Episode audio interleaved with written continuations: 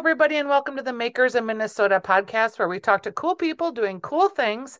I'm here today with Alex Steinman, and she is the co founder, one of the co founders of The Coven. And The Coven started out as a co working space. And I have to just say, while it is a co working space, I feel like it's really almost like a movement, it's a community. It is one of the more unique co working spaces, I feel like, in the Twin Cities because it offers so much more. Welcome to the program, Alex. Wow, thanks for having me, Stephanie. What a great introduction. Oh, I have explored the Coven and was all set to join because you were in Minneapolis first and then you opened in St. Paul in my neighborhood. And then COVID happened and it was like shut down. And then I moved so now I'm in the western suburbs and I don't have a coven near me, but you are opening another one over on Lake Street, it sounds like, right? We are on East Lake, um, kind of in partnership with the team at Dogwood Coffee Company. Um, they'll be opening up the coven in the building next to their coffee shop.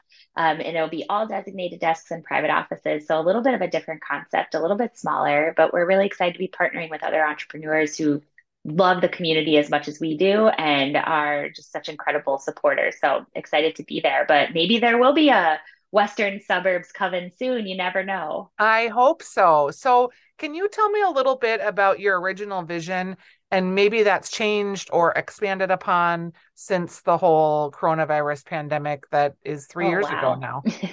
yeah, it's, it's funny to say three years. It seems like the life has really blinked by. Um, so, about six years ago, um, the Coven co founders, myself and three others, um, Aaron, Bethany, and Liz, we all came together. We were working in the advertising industry and we're working to help bring women, non binary, trans folks, and people of color into leadership roles, not just into the industry, but really helping them grow.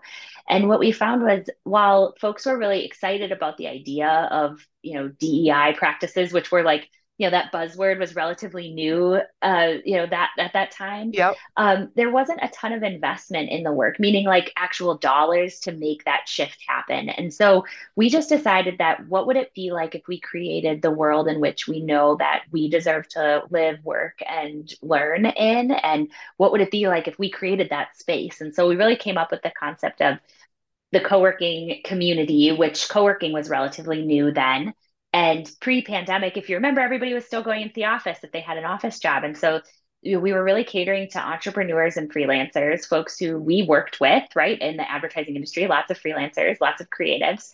Um, and it became a space for um, folks to really step into their economic economic power. That's really been kind of at the core of our mission is helping people learn and grow. So we offer programming and events, um, live and now virtual. Um, just so much um, kind of in the sense of how do you create a space that folks feel a sense of physical and psychological safety so that they can step into a risky, uh, you know, launch a business or grow into leadership. I think our membership has evolved a lot in the last uh, you know six years five years that we've been around because of the um, the way that the pandemic has shifted the way that we work, right? So we have a lot of people who are um, actually half of our members have an employer. Um, and so, you know, we're now talking to folks who work at Target and Best right. Buy and small nonprofits and those types of things. So it's a, it's an exciting shift We've actually seen a huge increase in team membership. So small to mid-sized companies that want to provide their employee employees with access to kind of a third space for them to work in, or they're getting rid of their traditional leases and are now kind of looking for that flex environment so people don't have to be stuck in their homes that they don't want to be. Um, I think the you know the future is choice um, for for the future of work, and so giving people options has been amazing but like you said, in you know, COVID, like really rocked the co-working world. I mean, if you look at the number of co-working spaces that there were pre-pandemic and then what came out came out of it three years later i mean there's a much smaller group of co-working spaces even available um, even though the demand remains really high it just took a, a, lot to keep these things in business when we were closed for a, a handful of yep. or operating at limited capacity for a couple of years um, but within you know 24 hours of closing our physical spaces in December, or I'm sorry, in uh, March of 2020, we turned around a digital community because we knew that people needed to stay connected and together. So we launched on demand programming. We launched happy hours. We launched coffees in the morning. We launched, you know, how to work with the SBA to get your PPP loans, like all of those types of things to really support entrepreneurs and leaders when we were in deep isolation. We doubled our membership during the pandemic, which is amazing um, yeah. for being a physical workspace. Absolutely. Uh, so, but things have changed. It's been a wild, wild couple of years. And you, I, I want to be careful how I say this because as more i want to say like the freelance community is a big community there's 122000 of us just in the minnesota area i think is the last number i heard but as that shifts from freelance creative side to sort of more middle of the road corporate america needing workspace environments mm-hmm. how does that change the mission of your empowerment and your diversity and inclusion inclusion initiatives or doesn't it I don't think it does. I mean, ever since the beginning, we've all been about whether you have an employer or not, we want you to be able to ask for what you need, step into a leadership role, lead with uh, equity at the core. Like all of those types of things are relevant to both leaders and, you know, mid-level managers and and you know new to industry type folks as well as entrepreneurs and so we've always tried to find a little bit of a balance of how do you help folks either step into a new career um, with an employer or you know launch something that's their own. Not everybody wants to be an entrepreneur or a freelancer yeah. um, especially in this market. People want stability. So being able to cater to both has been um, has been helpful. And i think a lot of our programming speaks to both the entrepreneur and the aspiring leader. I think this whole time frame of COVID and the murder of George Floyd and what we've learned coming out of it what I personally took away from it, or one of the things, you know, I, I was really uncomfortable with white privilege for a long time mm-hmm. because I didn't mm. fully understand what it actually meant. I thought mm-hmm. it meant like somehow someone was trying to minimize my achievements or my light because they didn't have the same opportunities that I felt like I really worked so hard to gain. And in retrospect, I realize now that is like nothing to do with it and it's mm-hmm. more about just seeing other people like yourself and the ability of I can just walk into a room and as a middle-aged white woman I have a certain amount of access and resources. Yeah. That has really I think struck me about your environment is if you can find other people that look like you or are doing the same kind of work or different work but they're taking bolder steps or they're getting loans or they're you know managing their social media differently that like I would not be where I am today if I wouldn't have worked in environments where I had people that were like, "Hey, have you ever thought about this? Would you consider that?" It's such an underestimated and undervalued resource just the community that mm. it's what I think you guys have this amazing opportunity to bring to people. Yeah, thank you for saying that. I think it's um like I said, from the very beginning, I mean, even though we had a lot more freelance, like freelance and creative type folks, it was really interesting to see, you know, VPs of banks and, you know, community organizers sitting next to each other sure. and really like solving problems or even just checking in with one another. I think there's this element that, you know, we've created in our space where, you know, when you walk into our doors, like we care for you, regardless of your background or, or what you're coming from when you step into the coven, we check in and make sure that you have what you need, that you can move through your day with ease. Um, and it just creates a sense of I can't necessarily say safety because that's in the you know eye of the beholder, right? Like a yep. safe space.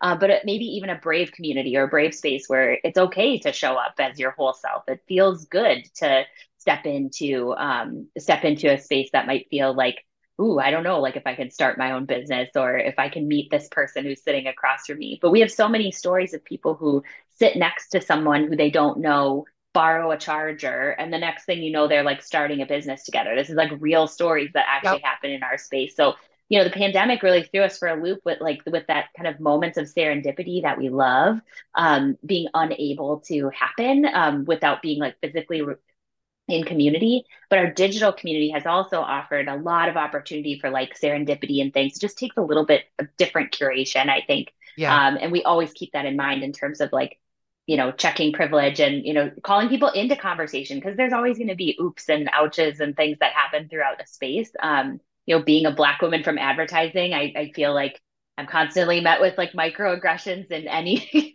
in any space. Um, but I think what's unique about our community is we really work hard to uh, you know give people the power to to have agency and say hey that that doesn't work for me you know or for someone to say hey i don't understand. Can you help me understand? Or come to our staff and our um, our community member our community leaders and say hey like you know how do i how can i do better? Or you know hey this happened. Can we address it? And i think there's just there's a lot of um, trust built there in our community. Yeah because it is you know i'll be just vulnerable here and say you know, I I've had a lot of conversation with my friends of color and they're like, you know, it's not our job to like mm-hmm. continually educate you, Stephanie, and the white group about, you know, how to be a good community ally. But at the same time, I think there is this interest from people that they do want to do better. They do want to be a better partner, offer more opportunities, um, maybe expand their circles. And there's mm-hmm. just really like without you're you're worried about offending someone. You're worried about like saying the wrong thing. So i do think that community space if it's free on both sides and like you can really have honest dialogue that's how change happens. That's how mm-hmm. you move past being embarrassed to say the wrong thing. Say the wrong thing. Someone look at you and go hey do you realize that's the wrong thing? And here's why. And then you learn and you can share that with other people in your groups and your communities too. Yeah.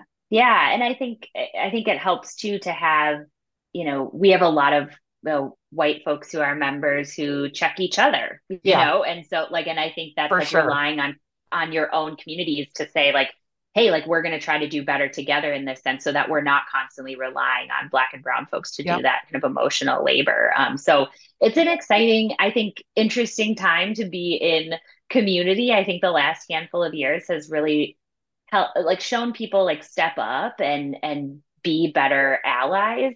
Um, but also give space to black and brown people who are tired and who yeah. want, you know, a little bit of a little bit of distance, a little bit of space. And I think our community um, provides both, um, both in our digital and our physical spaces. Yeah, I had an interesting conversation about this sort of idea with my 91 year old mother in law about gender. Mm. She's trying to figure out, you know, how do I deal with all these pronouns? And I don't want to offend someone, and what's the right thing? And in our day, we didn't have all this. So we had a really good, I think, conversation about, you know, how things change. But again, it, it all comes back to are you coming at it from a place of authenticity and do you support that community that you're in mm-hmm. i just i i think work really gives you a lot of mores about life and social yeah. culture and things that like my 24 year old daughter who's never been in a work environment because of covid she has like her ideas about stuff but I can't wait for her to actually get into an office mm-hmm. and like have to work next to people and yeah you know, I think there's so much of that that's been underestimated the value of that. I think there's something really unique about a space that allows you to be seen and heard and valued. And that really comes from, you know, the for when you walk in, you know, like the first person yep. that you meet when you walk in, who is like our community engagement managers. And I think setting the tone for what this community is all about and, you know, how to feel seen yourself and help other people feel seen. I think that kind of mutual understanding is like required in our community, but certainly is being kind of challenged in corporate environments or in offices yeah. as people start to navigate like what is it like to create community in my corporate office um, so i'm really excited to see like this future of work that we're in right now as as people are searching for community in new ways um, finding their way back to one another. Um, I'll be interested to see how corporations and, and organizations continue to kind of push the envelope in, in this way of like, how do we make sure that people feel seen so that they they can show up as their whole selves so that they, you know, don't feel like they have to hide a piece of themselves. So, you know, so that they do feel honored and recognized for, you know, their own lived experiences. As you move forward in your own expansion, what do you find that you guys need now? Oh, that's a good question. You know, franchising and community ownership is is really all about finding people who are connected to their communities. So we love the Twin Cities, we love Minneapolis and St. Paul and and Minnesota as a whole. You know, we were one of like the leading co-working spaces in the middle of COVID, helping people navigate, you know, where do we find PPE and like all of those types of things. So we love this community so much and what we want to do is find other people who love their communities just as much and allow them to have some power to create their community space. It'll be a coven, it'll look and feel like a coven, but it'll also look and feel like that community that they're in. It'll have artists featured there from from people in that area. Their membership, their members will like fuel really what that space looks and feels like. So, you know, when when we're looking for for those types of folks who want to lead their own communities, that's really what we need right now, our, our community owners. And you know, when Dan and Angie Anderson from Dogwood Coffee Company reached out and said, Hey, we've got this building. Are you interested in opening a coven here? I mean, our natural response was like, that makes total sense. And you all should run it because you know that community so well based on, you know, where you've operated your business. And so we we're kind of in that on that hunt for, you know, who's the next community owner? And we're focused on underdog markets, really similar to the Twin Cities, so middle and southern parts of the country. Um, we know that there's a lot of pent up demand for inclusive environments for people to work and learn in. And we know the cost of doing business is much more affordable in the Midwest than it is on the coast. And so we're really trying to like navigate a little bit of, you know, where where do these communities make sense from like a you know financial perspective obviously but then also like who are the right people in those areas? Um, you know we're not trying to open taco bells here. We're, we're really trying to open like community centered spaces which require a really special kind of person to run it. So as you expand in a franchise model it sounds like is other states on the docket and Absolutely. Yeah. So yeah. we're looking in places like um, North Carolina, South Carolina. We love um, Michigan, um, Illinois, you know, right. places that are really akin, Nashville in Tennessee, you know, places that are really akin to, to the Twin Cities. Yeah, that's exciting because I don't know, my brother lives in South Carolina and I hear a lot of all the horrible things coming out of South Carolina and mm-hmm. Tennessee and Georgia and some of these places that they're really struggling with trying to you know not slide backwards in a equality fashion. And so it's exciting to think about some of the more positive things that can happen in some of those environments. Yeah well it's fascinating that all you know those types of like discriminatory bills are being passed in these states where there's like an influx of people from you know more I would say more liberal areas or you know, coastal yeah. cities, more progressive states. like they're all coming into those states it's bizarre. You know, I think, uh, you know, the scales will tip the other direction, I, I think, at some point, but it is really fascinating. Um, and, you know, it's disheartening to, to see that yeah. type of like aggression coming out of um, state bills. Also, too, just it kind of underscores for me how disconnected at times the po- body politic is from the politics and the legislators. Absolutely. It doesn't Absolutely. feel like, you know, we're moving in lockstep and representative of what the people want in a lot of mm-hmm. instances. But I guess that's why I'm not a politician, right? right. Alex, I'm really excited to talk to you. I've been a fan of your model. I think, you know, you guys got a hard lesson early on with the COVID environment. And I just was, I was in awe of how fast you pivoted and how inclusive you yeah. were still for your community. And you guys are amazing. So congratulations on Thank the new much, launch, uh, East Lake Street, and I'll be when you get to the western suburbs, just knock on my my proverbial social media door and be like, "Hey, girl, we're here now." Will do. Can't right, wait. Thanks, Alex. Okay. thanks so Bye-bye. much.